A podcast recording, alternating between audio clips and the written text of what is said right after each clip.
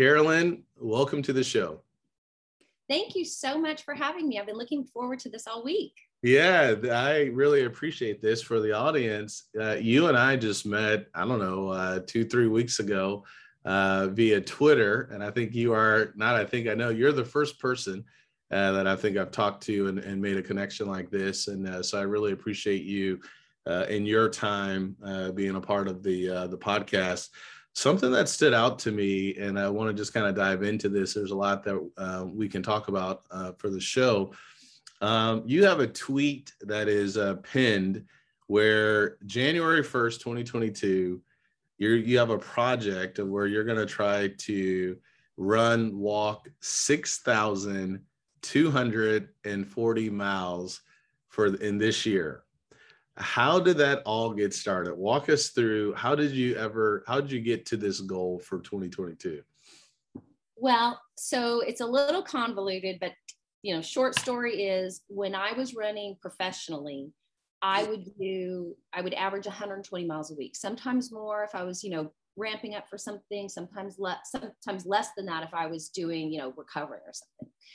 And then um, I'm obviously not professional anymore. And so I just kind of kept that general number in my head because it's an easy, you know, mm. just 20 a day, morning, afternoon, you know, kind of keeps my day bookended, that sort of thing then my mother fell ill and I started being one of her caretakers.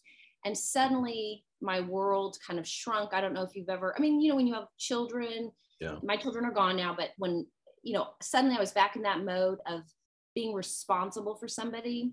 Yeah. So um, I had tried to race during that period, but in i mean almost every single time there'd be a phone call that there was an emergency or leading up to the event there was always problems like we were in the hospital weeks you know that kind of thing yeah. so my life just kind of got where um, i really couldn't have a i couldn't set a goal and go to it which is our normal paradigm for racing you know if we're competitive runners that's what we do i mean we build up to a race we race we recover and I just couldn't do it. I've left, I can't tell you how many races mid race or signed up and then couldn't start because of the situation. So at the beginning of this year, you know, after COVID, after everything, I just thought I need something that I can control myself, regardless of my situation. I need a goal that it makes no difference whether there's an outcome that satisfies anyone else or that gives me any, you know, eh, like there's no medal there's nothing. There's there's no prize. I just needed it for myself. Yeah. So i took my 120 that was kind of my standard and extrapolated out 52 weeks and came up with 6240 so and, and with it and in that pin tweet it says you know i can front load or back load because i still have obligations and um, things to do and uh, sadly shortly after I set that goal in February, my mom passed away kind of mm. unexpectedly. She had been ill, so not really, but we, you know, I didn't think it was going to be six months into the project. So, um, you know, it's really helped me in a secondary way that I had not anticipated. With the goal being structure, originally, it also ended up being a fantastic tool for grief mm. that I did not know up front. And I didn't know how much I was grieving ahead of time, and I didn't know how much it would help me in the process. You know, making yourself get out and run or walk 20 miles a day forces you to kind of, you know, keep going. And yeah. And I spend a lot of time, you know, no music, no podcasts. I mean, I do do those things, but I do try and really spend a lot of time every day, you know, really just being grateful for being alive, being grateful for my mother, being grateful for my family, you know. And so it had a second, you know, it had a second benefit and a second outcome of really helping me with grief. Yeah. So I've just kept going and I'm, you know, plan to finish it up, even though like I now am signed up for races again. You know, I just just thought this is something that has been really good for me. And I didn't anticipate that. Yeah, no, I, I really appreciate you sharing that. And um, sorry to hear about your mom. Uh, loss is always tough, and everyone yes. has their own grief. Yes. And um, so I appreciate you being vulnerable with that. Uh, you've mentioned um, that you used to run competitively. Um, take us back. When did you first, I guess, uh, fall in love with running. Um, you know, when did that first begin? Was it when you were younger?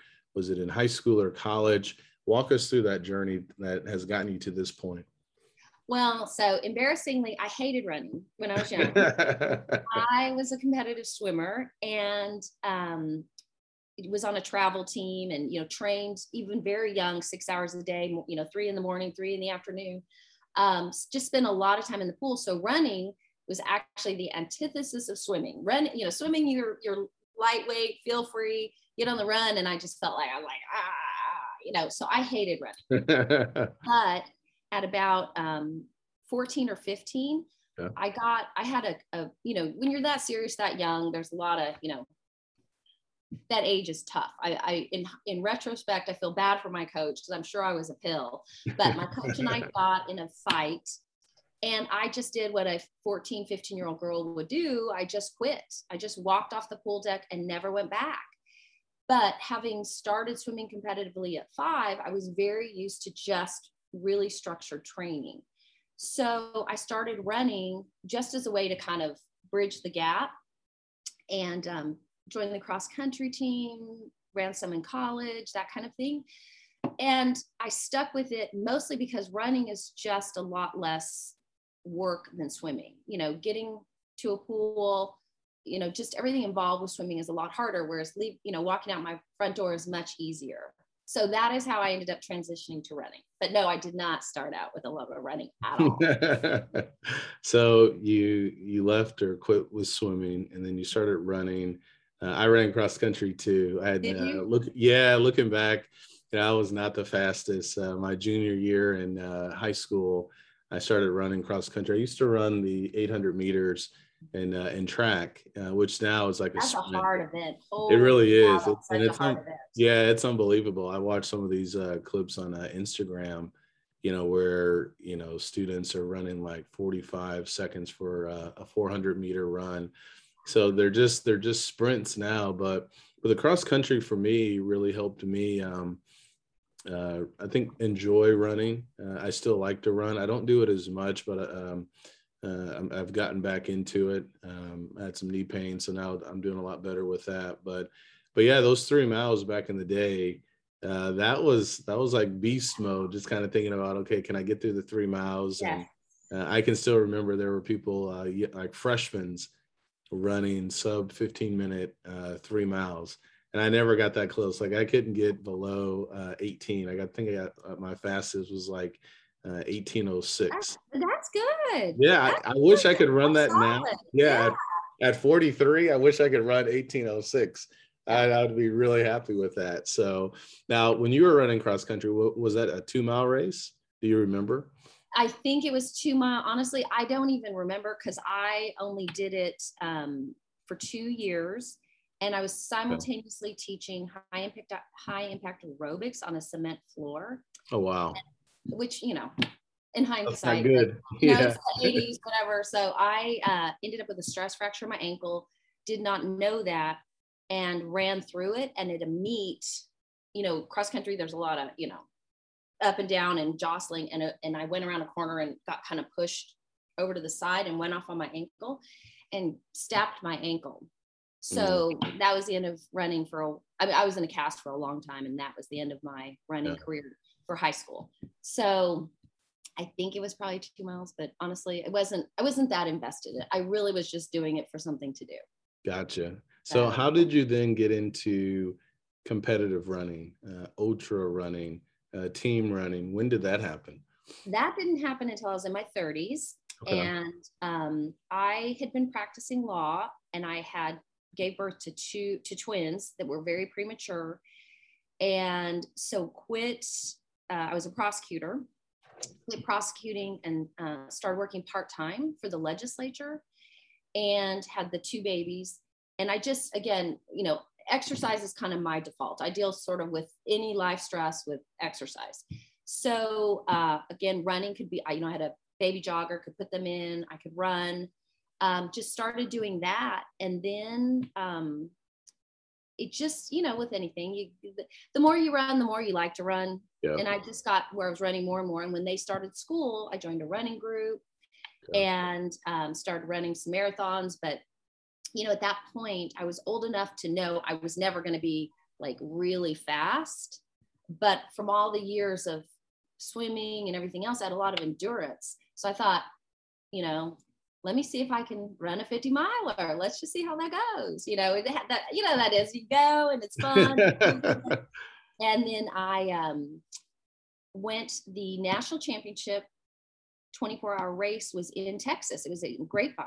It's called okay. Ultracentric. Yeah. yeah. And yeah, so I uh, had wanted to try a 100 miler. I'd done 250s, wanted to try 100, but had no interest in being out in the middle of a forest somewhere yeah. when I'd never done it before because I had no idea. I figured I was going to die. So I thought, well, well, at least die on a loop where they can get to me. Die around a lot of other people, yeah, right? exactly. Exactly. one mile loop. I thought I'll be okay. So I did that. That was my third ultra. I did that and um, it was great. Yeah. So, and I saw these people making the US team and I thought, okay, I'm coming back next year and I'm going to try and make this team. Yeah. And that's how it started. I had no intention. It just, you know, things happen. You just, yeah walk into a situation and it was just it was serendipitous and it worked out for me and it was really so fun. so there's a lot of thoughts that i have right now. So one thing that really stood out to me is you know you started the ultra running in your 30s and i think that's something really great for those who are listening that you know you don't have to be you know you don't have to have this thought that well i'm not in my 20s anymore. I'm not a teenager and i can't go out and do this. So i've heard so many other stories like that. I don't know if you know rich roll uh, He's got a podcast, and I know he does a lot of ultra running. And um, who was one of the original guys? Um, I read his book years Dean, ago. I, Dean Karnazes. Dean, that's right. I remember him, and I think in his book, um, you know, he had talked about when he left. I think he may have been like at a, a bar or something like that, or had some fight with his wife. And one night he just went he just went running. It kind of sounded yeah. like Forrest Gump, right? And just like he ran 30 miles like that. Yeah. yeah. Yeah. So I love that because it, it's a great reminder for all of us that no matter where we are, we can we can start doing something and we can make some really big changes. Now, you you talked about two 50 mile races. Uh-huh. The first time you got into this, uh, so two questions here. Were you still running then in your 20s? And then when you first started the ultra running, was the first thing you did was it a marathon or was it the 50 mile race? So I was not really running in my 20s. I was exercising. And I mean, once in a while, like, you know, I was in law school. So once in a while, I'd like, you know, between classes, I'd go, you know, I was at Texas Tech and I'd go run. There was a loop. I would go run the loop periodically. But I mean, I wasn't running. That would be a huge stretch to call that running. It was just moving a little bit, you know. Um, and my big concern at that point was to not be fat. It had very little to do with mental health or anything else. I just didn't want to be fat. So um, whatever I could do, a lot of Diet Coke and some exercise is what it amounted to. Gotcha. Um, and then I always walked, regardless of anything else I did, I always walked. So I was outside moving, it was important. Um, but no, I didn't really pick up running, running until my mid 30s. And I made that team, I turned 40 in October and I made the team in November. So I made the US, I wasn't, I didn't really become competitive until I was 40. So, I mean, I think that's the beauty of running and ultra running, especially. Like it really suits those of us who start late. So. Yeah, no, I love that, and I think there's something there where there's always the there's always time to get started uh, for a lot of people, and I, I really appreciate you sharing how uh, exercise is such a great stress reliever. Um, you know, people um, I used to follow uh, Bill Phillips. He wrote the book Body for Life, and I got a, a chance to speak at one of his camps uh, four or five years ago. But one of the things he would often talk about, and other people have too, I'm sure, is just how exercise. It's a great antidepressant.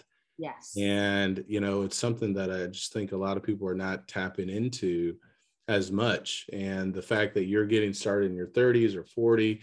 Uh, and then just going down this path is just really phenomenal. So, um, when you did that, um, was there any hesitation? Like, did you complete those first two 50 mile runs? And then, you know, what happened in Irving and, and, how long were you on the, the team uh, when you began all of that? So um, I, I did complete the 250s. One was on trail and one was um, technically trail, but it was loop trail, like a five mile loop. So the first one was on the PCT, the Pacific Crest Trail, and it was up to Timberline Lodge and back. and it was super fun, but I was terrible. I mean, like embarrassingly bad because I don't run. Our, you know, I live in the Rocky Mountain, the base of the Rocky Mountains, the Franklin Mountains. It's very, very rocky. So unless you have people to go with, you can't really train there by yourself. And there's not a lot of running involved. It's a lot of more like hiking because it's bouldery.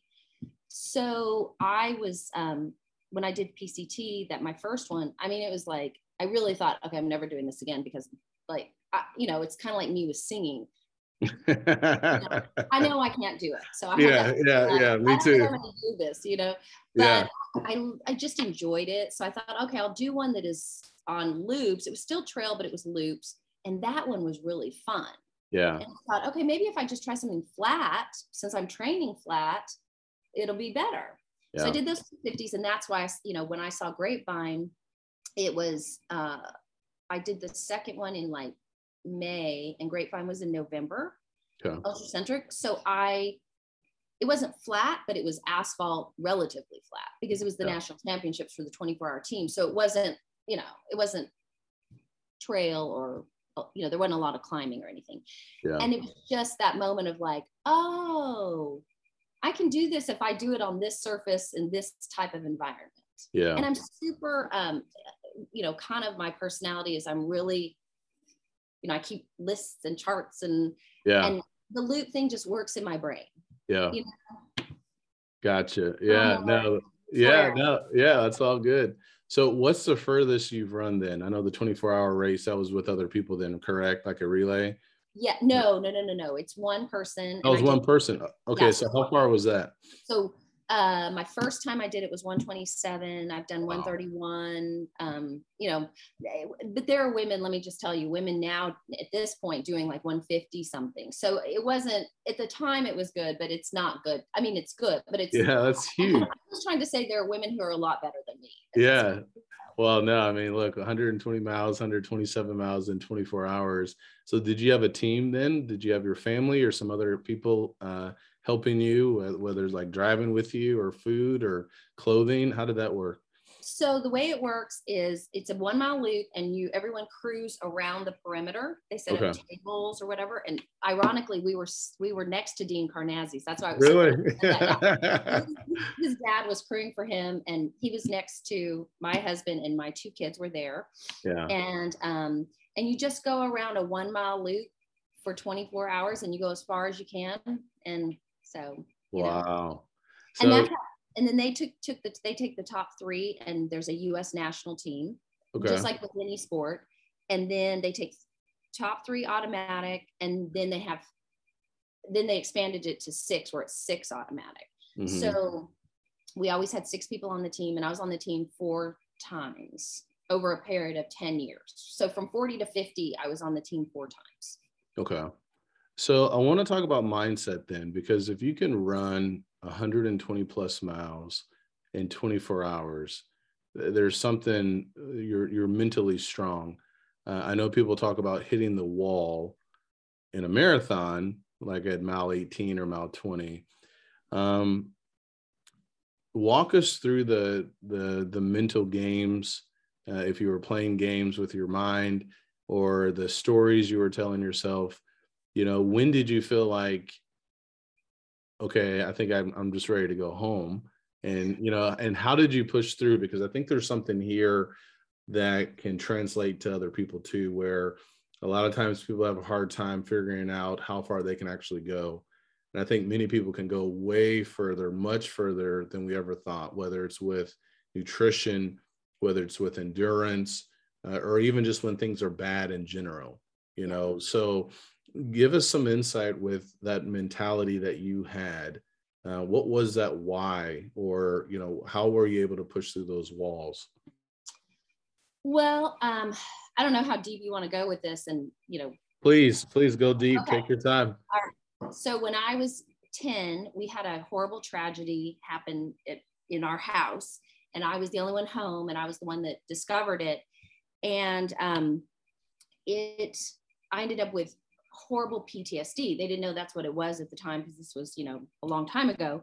Yeah. Um, ended up in, you know, mental health care. And um, it took me a long time to kind of recover from that and they didn't really know what to do like i said i was only 10 and it was it was very it was just a really hard kind of recovery period but one of the things that my parents forced me to keep doing was to keep swimming mm. and um, every couple of weeks we had to do what was called a, a two hour swim and it was a nonstop two hour swim in a 25 yard pool and let me just tell you if you have ptsd that is excruciating.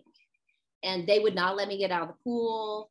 Um, my coach was, you know, instructed to keep me in the pool. And I just had to, I, and I just basically had to learn some techniques kind of going through it. It's like with any sort of, I think, mental health crisis, if you can, I think, you know, it's like cognitive behavioral therapy. If you can sort of keep, if the stimuli is still there and you can kind of work through it, I didn't, trust me, I had no idea this is what was happening at the time. It's just in hindsight and with therapy as an adult, this is what I think I realized. It just really allowed me to understand that my thoughts and my emotions are not me. And I was able to basically compartmentalize them in order to finish a task. And you know, with endorphins and all the, you know, dopamine and serotonin and everything that happens with physical exercise, if you can bring those levels up while keeping the the stress and the anxiety at bay while you're doing it by the time you're done you've changed the levels. Suddenly the anxiety levels down and the positive energy level is up. And it would flip the script every time. And the longer i did that the better i got. Yeah. And i was eventually able, to go back to school because i was i had to get i was out of school for several months. Um, i could not i almost developed like agoraphobia. I couldn't leave the house so okay. um, i was able to go back to school everything my life kind of i was able to go on.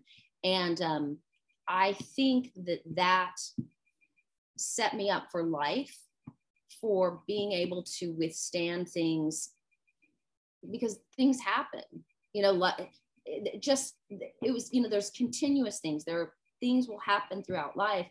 And i think that having gone through that so young it just gave me a, a skill set that allowed me to like running 24 hours nonstop is very hard but it's this it's the same tools. I use the same tools to do that as i do to you you know in any situation. Yeah yeah. Know, I really appreciate you sharing that. I think there's something there too, and um, you talking about your thoughts and emotions, and and that's not who you who you really are, because I think that's those for people who are going through something, maybe not the same scenario as you, but even just like with being consistent with exercise, people just have a hard time being consistent with exercise, and we know all of the benefits of it, uh, and yet those thoughts and emotions, those stories can override everything else. Yeah. So flipping the script, uh, flipping the script, kind of what you're talking about there, keeping uh, the anxiety down, and then uh, you know enjoying that. Uh, are there any tangible thoughts or, or pieces of uh, wisdom that you might give someone? Let's say someone is starting off on a on their health journey. Mm-hmm. Uh, maybe they're trying to lose 20 pounds. maybe they're getting ready for a, a 10k or a half marathon and they're feeling some of that pain um, what wisdom i'll put you in the coach's seat for a moment uh, what wisdom would you want to share with them or can you share with them i think one of the bit so when i was when i was actually competing professionally i um, worked with a sports psychologist and one of the things he told me that i have used consistently throughout my adult life and um, and i think it was kind of you know the, the it, it codified what we've been talking about. He said, emotions follow actions. Mm. If you allow your emotions to dictate your actions, you will never change your emotions. And so I, have just thought about that so much. It's like when my alarm goes off at four. Yep everyone thinks I'm like, yay, it's time to go I'm so excited. It's pitch black and freezing, but I can't wait. No, it is not like that. It doesn't matter. You know, it's still four o'clock. It's still dark. I still have to go do it. And yeah. um, it's that thing of I, but I know if I continue to live by that, that emotions follow action, not the other way around. It doesn't matter how I feel when I wake up. I mean, I'm not talking about being physically ill. I'm talking about mentally. Yes. And in, it does not fail. If I do what I need to do and get up and do those things, I feel the way I want to feel. And I want to feel upbeat and positive and strong and capable and stable and happy. And I Yeah. and I and and grateful. Yes. And if I do the things I need to do, I feel those things. If I allow the, you know, oh, the, I don't want to do this, or oh, it's going to be a hard day, or oh, I've got so much going on, and I don't do what I need to do, that mindset, those emotions track all day long. Yep. Absolutely. So that's for me, that is really the biggest thing that 100% changed my life. Like, Yeah. like little things even that follow with that. I get up every morning and make my bed. Nobody sees it but me. My kids are gone. My husband and I live here alone. No, he doesn't care, but I make the bed because that action makes me feel a certain way when every time I walk into my room. Yes. It, it makes it makes perfect sense, and um, um, what you're saying is so true. Uh, so a couple of thoughts. One, I love the idea of having a sports psychologist. Um, I'm really a big believer in coaching. Um, that even you know Tiger Woods has a coach. Um, you know uh, Tom Brady has a coach. Um, you know, so you think about these people who are so successful in a sports um, area or arena, and yet they have some kind of coach. And I think a lot of times, I do some coaching right now, a lot of times people don't always see the value of coaching. But when you look, when I look back at my life, the last 10, 12 years, I, I keep seeing this pattern that, it, you know, you can call it a coach or a mentor or someone, you know, that you're getting some guidance, you're getting some recommendations from, uh, which I really love. And emotions follow actions. I've heard that before and it's so true it's easy to say but like what you're saying it's hard to do because when you're waking up at four that is pretty tough because you can hit the snooze button so i want to talk about the four o'clock real quick uh, you mentioned 4 a.m Yes. so back in 2016 i started waking up at four because a friend of mine wanted to work out at the gym at five Mm-hmm. I said, there's no way I can get there unless I wake up like at four. And so the first two or three weeks, I felt awful. Yeah. And eventually his work schedule changed, but I kept waking up at four. And so between like 4 to 8 a.m., you know, that was almost like a whole day for me where I started really calling it living two days in one, you know, we're waking up early. So I'm curious about some of your morning routines. I know a lot of people have talked about this. Tim Ferriss has talked about this um, Jocko Willink has talked about, you know, where how he wakes up early and things like that. Give us some insight with some of your routines, making your bed. And there's a book called Make Your Bed um, Yes. by a Navy officer, uh, which I'm having my son read, or he actually did read it. Um, give us some insights of some of your morning routines. Is 4 a.m. something typical that you do? Uh, I- what else are you doing? Yes. so I've, I've been getting up at 4 a.m. for, I don't know, forever. Um, and it, you know, first because of being a competitive swimmer, you know, we had, I had early practice. So I've just always gotten up very early. I was that kid that would go to slumber parties and I'd have to go to bed at eight o'clock while all the girls stayed up till midnight because I couldn't stay up because I'd been up since four, you know. So um, it's kept me out of a lot of trouble, let me say that, which is a good thing. But no, I get up at four. Um, so what I do, I get up at four and I just roll out of bed straight onto the floor to do because I do morning prayers. And then I get dressed, brush my teeth, all that. And then I get back before I make my bed. I get back into the bed and I do my, um, I have a journal and I do meditation in the morning. I Nice. journal and meditate. Do you Um, have and- any, if I can interrupt, do you have any particular journal that you're using, or is it just like a three ring notebook or Well, what? it's, this was not intentional because I didn't know we were talking about this, but it's sitting right here. So this is what I'm doing right now. Yeah. I'm a big, I'm a big uh, Frederick Buechner fan. Okay. Frederick Buechner. Okay. Yes, he's an Episcopal minister, um, Episcopal priest, as we call him. And um, eh, this book is called The Remarkable Ordinary and How to Stop, Hmm. Look, and Listen to Life. And I just, I've always liked his sermons. And so that's what I'm using right now, but it evolves. I mean, Yeah. you know, I call it Bible dipping. And it, it doesn't have to be the Bible. It can be anything. It's just can I just like any kind of I, you know, I do all I'll read anything that I find motivational, inspirational. Mm-hmm. You know, it can be lay, it can be religious, it can be anything, as long as it has a, a good message. And I just kind of open it to a place and see what it says. And I take that, you know, and, and kind of go with that and riff on it, write about it, think about it. Um, this is also the same journal that I write down my mileage and all the things. I mean, it's just kind of my yeah. little thing. But so I do that first. I try to be done by 4:30. Yeah. So that I can be on the road by 4:30. Um, and I just get as many miles as I can in before seven, and that's kind of when my day starts. Okay. Um, so, and that's why my mileage is sort of broken up. I just have to get the miles in when I can. Yeah. And so, but that kind of 4:30 start is concrete because gotcha. I know that I, that window is mine.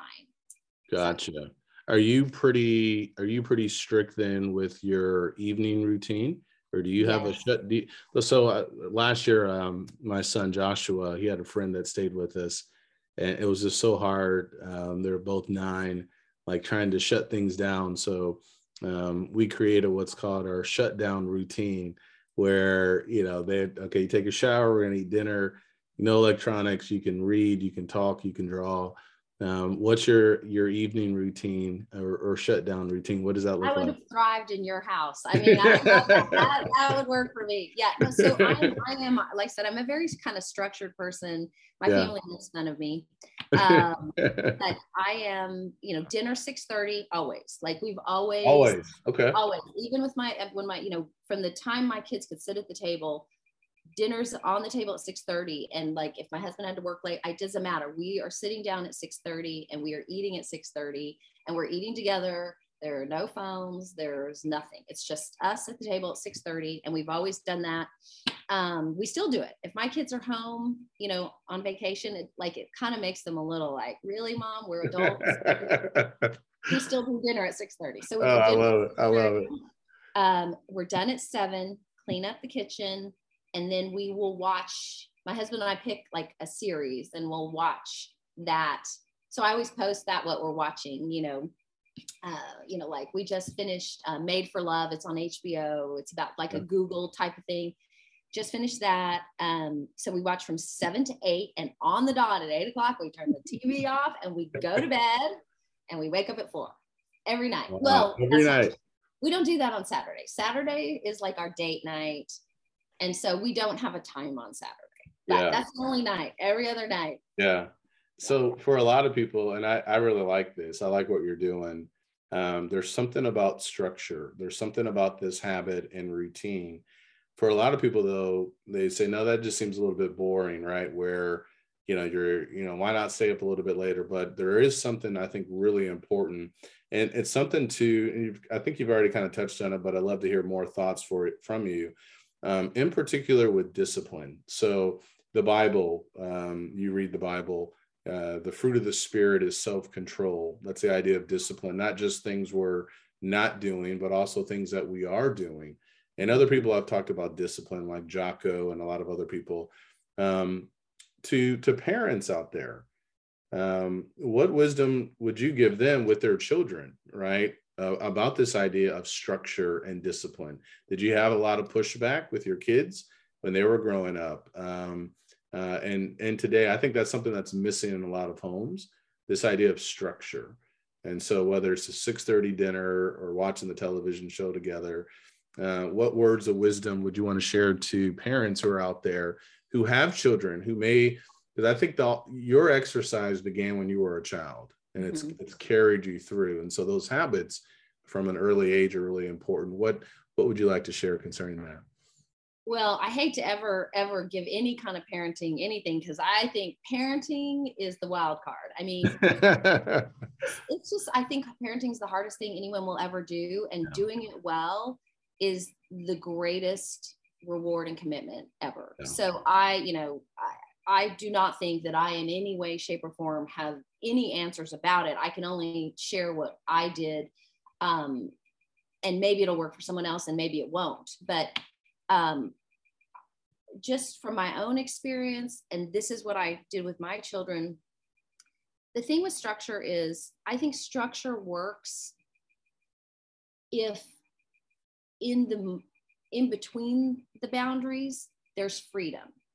So I'm super structured in my day to day, and I was super structured with my kids. But like, like with my running, I don't run the same route every single day with the same pace. I wear a watch only so I can track my mileage. I don't keep, I don't, I don't know what my pace is. I'm not worrying about it. Um, the structure is the mileage. And in that, I can do whatever I want. I can go do the mountains. I can go run on the canals. I can go, you know, I can leave town and run somewhere else. Like I'm not frantic about, oh my gosh, this has to be done this way. Um, and that is kind of what I always said with my kids. It's like these are these are the boundaries. This is how we're operating. But inside that, do whatever you want. And I don't mean that literally. I just mean my kids one you know is a lawyer and the other is a physicist like they and they're twins. They have completely different interests but they were it, they were brought up in exactly the same household. They were brought up doing the exact same thing.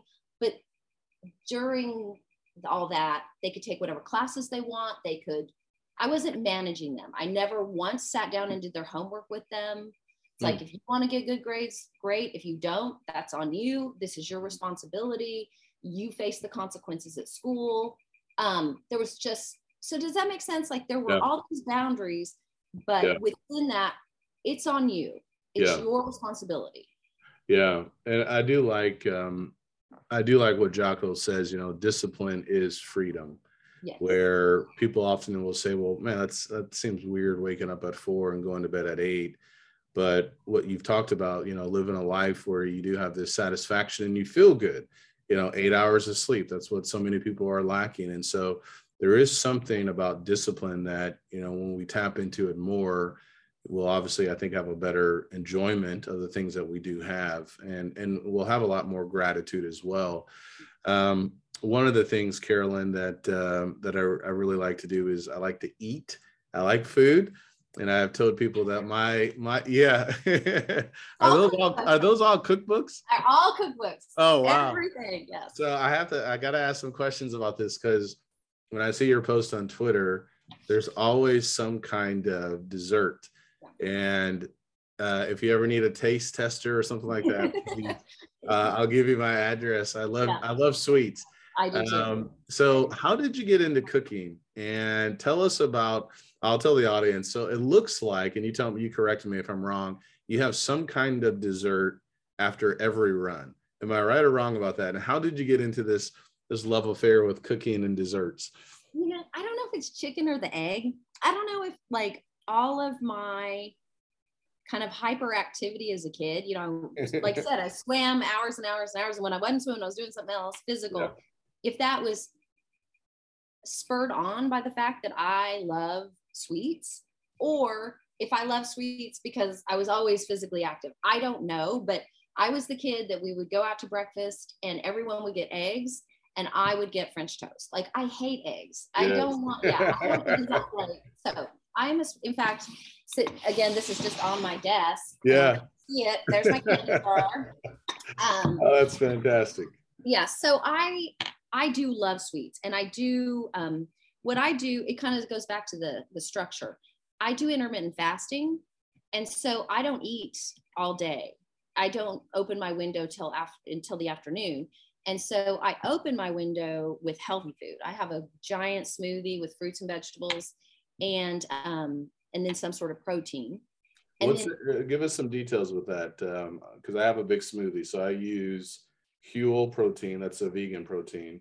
I'll put in like a couple blueberries, uh, a cup or a little bit more of uh, sliced strawberries, peanut butter, kale. I'll throw in some almond milk and water. What's in your smoothie? Okay, so I used to do it all kind of, you know, individually, um, but I just found so I and this is not a plug because I'm not sponsored by them, but I use Daily Harvest because okay. they come pre and they're a mix of fruits and veggies and um, and then they have a lot of ingredients that if you tried to source them yourself it would cost an arm and a leg because you'd have to get a huge thing of it and you'd use one teaspoon so there's you know they have acai in it and they have yeah. sour sop and i mean all kinds of things that in El Paso, I'm not even sure I could get some of this stuff, but if I could, it'd probably be really expensive. So I get the daily harvest smoothies and I add um, a banana to every version that I'm having because I like the extra potassium, you know, that kind of thing from all the running. And then I add, no joke, half a blender of kale or romaine or, you know, a green of some sort. So it's basically like the daily, the daily harvest and then all greens on top. Um, so it fills up a 32 ounce, like a big gulp cup. You know, I have a, this huge cup and I have that every day. And that's what I open my window with. And then I have, like I said, some sort of protein. Usually I'm a big kind of nut person. Like I mm. love almonds. I love any kind of nut. So I'll have, a lot of times I'll have nuts and then maybe some cheese. Um, and then after I have that, after I open my window with that, that's when I have the dessert. But I start uh-huh. with I start with the healthy thing because if I start straight with sugar after fasting all day, I would be yeah. ill. Yeah.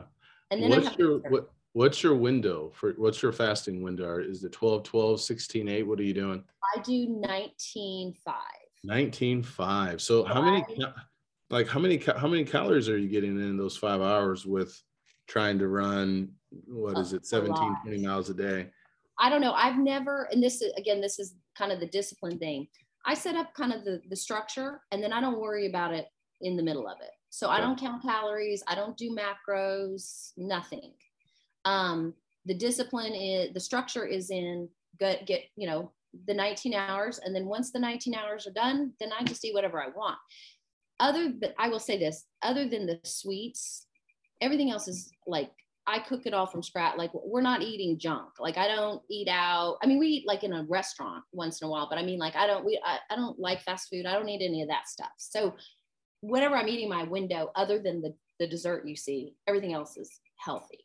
Mm. So, but that's just by taste. It's not because I'm trying to make myself eat that. It's just that when you only eat in a window, your body's like, I must have this healthy thing. Like it only, yeah. it, it really kind of separates the wheat from the chaff. You know what I mean? It really, yeah. your body figures out very quickly it wants these nutrients. So is your your five hour of eating, is it at the beginning of the day or is it at the end of the day? It starts at two o'clock. I, I eat from two to seven. Two to seven. Okay. Yeah, because we sit down for dinner at 6 30 and I close my window at seven. How did you pick that window? Because I know fat so one of the things that's worked well for me, and this goes back to uh, my days with Bill Phillips, and it's it's interesting because in his book Body for Life, uh, he he talked about this years ago, like uh, 12 hour fast. So like if you have your last meal at 7 p.m., uh, eat at 7 a.m. And uh, Dr. Uh, Jason Fung has yep. a lot of resources out there. Um, you can go to YouTube and find him. So I know there's a lot of different windows. The 12 12 has worked pretty well for me. I'm not eating all throughout those 12 hours, uh, typically every two or three hours, but sometimes it just depends. Like the shake makes me really full first thing in the morning. How did you decide on this 19-5 split? Was it trial and error? Was it research that you found? What was that? So um, and this may be too long, and so feel free to cut any of this out that doesn't work.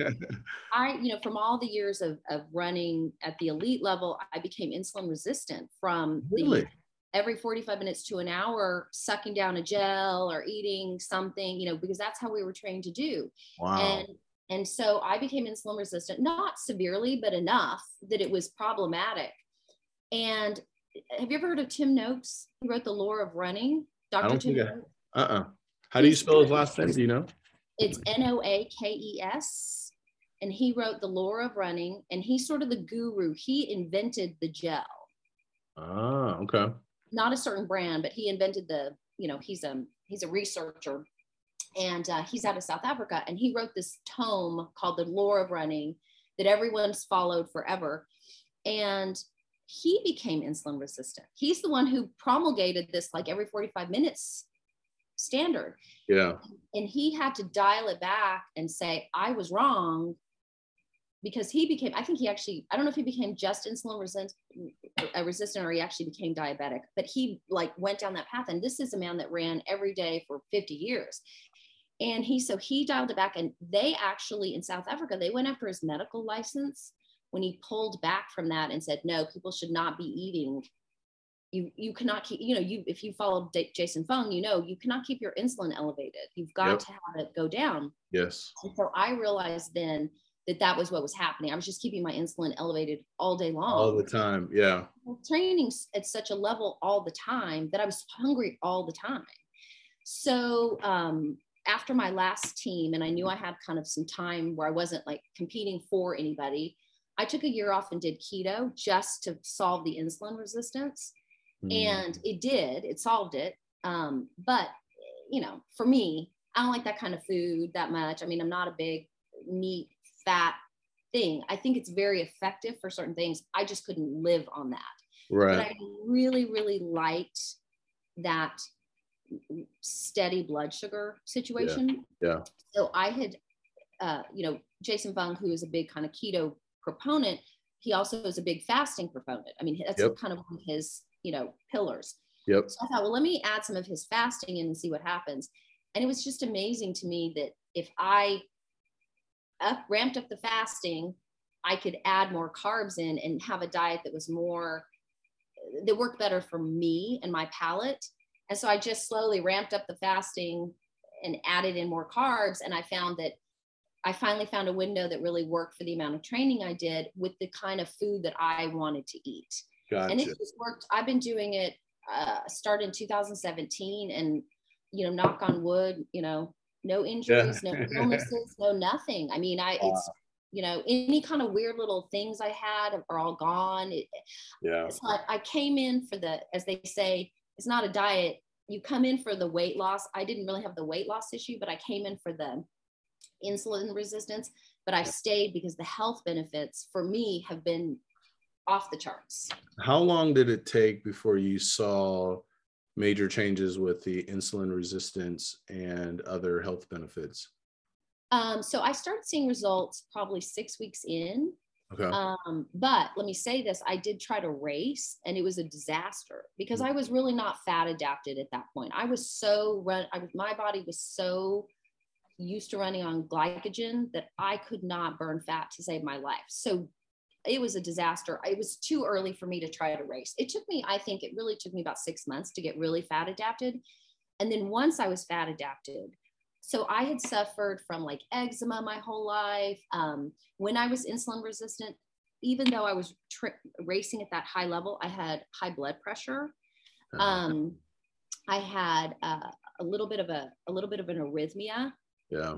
Um, I mean, just I had weird little things. I had a weird thyroid problem that wasn't Hashimoto's, but it was a weird thyroid thing. I had borderline, yeah. I had this borderline test for lupus that came out that I was borderline possibly working towards lupus, like weird stuff. Cause I, I would have to get these huge physicals every year at like UCLA or Scripps or um, Mayo. So they did all the stuff. And I had all these weird, for how intensely I trained. Yeah. I had weird little markers and nothing that anyone was like, okay, we're going to do something invasive for this. But it was like, this is, this is problematic. Yeah. And I never put it together. And nobody at that point was putting insulin resistance with those weird things, or they were, but they weren't doing it for someone who was thin and an athlete. So um, when I did do that, you know, keto, then switched, then transitioned to fasting, stuff that I had no idea was related completely went away within like a year. And so I just got back from Mayo. I did the full week long physical with everything. And all of my stuff is is a million times better now yeah. than it was when I was a professional athlete. Yeah, that is amazing. I love it. So now I'm really curious. I got two questions. Okay. Uh, first, can you share with us the test? Is there some particular blood test you're taking at Mayo? Uh, I want to get this blood test done here. Um, is is there any test that you can share? Is it just or is it just some kind of comprehensive, or is it something unique to to Mayo? It's it, it's it's comprehensive, but it's like I would say it's they test for everything. Okay. And so they're just little markers that you can have that, like I said, none of mine were in the zone of like they didn't put me on thyroid meds because it wasn't enough. It wasn't high enough that it was like, okay, it was, you know, like, well, this isn't normal, but we're not going to put you on medication yet. And like my blood pressure, it wasn't high high, but it was high enough that they're like, you know, for as fit as you are, this should not be. You shouldn't even be high. And right. like once once I started the fasting, my blood pressure dropped to like 106 over, you know, 68 or I mean, it dropped 30 points. Yeah. Um, so just little things like that. And the blood, t- I mean, my thyroid's normal, my heart, I've had all, every echo, every EKG, every Fantastic. heart thing. Yeah. Um, no, you know, all of that normalized. Wow, that's amazing. So my second question is with respect to supplements. So mm-hmm. long distance running, um, there's a company out there called I Can, and um, they have some kind of uh, starch that they use for the carb that that oh, keep the can. You, you can. can. I'm sorry, that's it. You can. Yeah, you can. And um, I want to hopefully get them on the show one day too, where uh, they're you know their their their products are really good. So with with running, um, you know sometimes people will grab a Gatorade after a 30 minute workout. That's probably not the best idea when you look at the calorie content and the sugar content. So are you using like um, electrolytes uh, as you, you don't use any electrolytes? What are you using for supplementation? Just water to recover water and bananas and things like that? Plain water, black, plain black coffee. Um, and um, I, um, I take vitamin D yep. just because I'm a woman of a certain age. So I take vitamin D and I take a probiotic. Um, yeah when I take my smoothie, I add a probiotic. That's it. That's all I take. Wow. Because there's so there's so many products out there, electrolyte products in particular. I sweat a ton. Yeah, uh, I do too. yeah, so that's that's something I've often thought about, and sometimes it makes it uh, a little bit easier, you know, to consume that much water. Uh, do you try to keep track of how much water you're consuming, or is I it just kind of going off of uh, instinct? It's going off. I just drink to thirst. If if it's particular, you know, I live in El Paso, so if it's particularly hot, and I, yeah. I the other thing I do is that I really try not, and this is more again kind of an age thing where I'm starting to get a lot of spots and stuff. So I try not to be out in the sun in the middle of the day. Whereas I used to run all day, every day, out in the sun with a visor and glasses and hope that nothing happened. Yeah. I don't do that that much anymore. So if it's really, really, really hot, I'm coming in and getting on the treadmill. But that being said, I sweat a lot too and so but if it's if i have really depleted i may put a little bit of uniodized you know just some plain kosher salt under my tongue but that that's an extreme. Gotcha. You know i just i find for myself once i start trying to be a chemist with my own chemistry i get out of whack. So maybe a little salt once in a while but that's it. I don't take gotcha. anything else.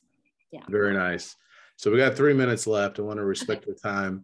Um, I love books. I love to read. You have a ton of cookbooks behind you. Uh, one, is there any particular cookbook you would recommend? And then two, any other books that you've been reading that you like to recommend or share with me and the audience? Um, so uh, I don't know. There's so many good cookbooks. I don't know. They're all good. I, I, I, mean, I think there's something in every cookbook. I, I love just, I read cookbooks like books. So do you um, really? I, I, do. So any of those, um, you know, I read everything. Okay. I, I find any topic fascinating. So um, I'd have to look at my phone to tell you what I'm reading at the moment. Um, yeah. Um, I keep like five different things going because it kind of depends on my mood that day yeah. Like sometimes i'm i'm like really into a thriller but then the next day i'm really into like a memoir. Um i love a good memoir. Oh you know one thing i've i'm really enjoying right now that might be particularly of interest to to your listeners is i'm reading it's called thirst okay. by heather anderson. Okay. and it is um her memoir of her her uh, she set the record on the pacific crest trail and uh, she broke the record for men and women. And it, it, you know she goes through kind of why she chose to do it and what personal demons she was sort of going through at the time and why she chose to do it. So did you ever uh, read that book wild by cheryl strayed? They made i have not read that. uh-uh. anyway so she did it but she did it kind of in a more like i'm just going to go out there and do it. Whereas heather anderson did it in a, in a record attempt. So it was a little more kind of probably what we'd be more interested in. It's a little more there's a little bit more of kind of the athletic talk in it, which I appreciated. So I'm reading that right now and I really am enjoying it. I don't know her, but I'm really enjoying it. Very nice. Very nice. All right. Um, last question here is um, what's a final thought that you'd want to share with the audience? We've covered a lot. Uh, we've talked about discipline being freedom, um, emotions following action. If there's a final thought that you'd like to leave, what might that be? You know, honestly, and and my if my kids listen to this, they're going to roll their eyes, but this is the truth. I think that if you do nothing else to help your life, exercise. And I mean that sincerely. It doesn't matter what you do. You can jump around for 20 minutes in your living room, get out and walk with a friend. I really think that our world would be completely different if everybody just exercised 20 minutes a day because it completely changes your chemistry. Yeah, yeah, I agree. I agree. I know that sounds like a sales pitch for renting. It's not. It doesn't matter what kind you do. Just do something. No, I love it. Yeah, just do something. I love it. Carilyn, thank you so much for being on the show. Uh, thank you so much for responding to my DM. I saw on your Twitter page, I do you don't respond to DMs. So I was like, oh, oh no. But thank you for doing this. I really appreciate it. I appreciate you having me. I really enjoyed it, and it was really nice talking to you. All right, take care. Thank you. You too.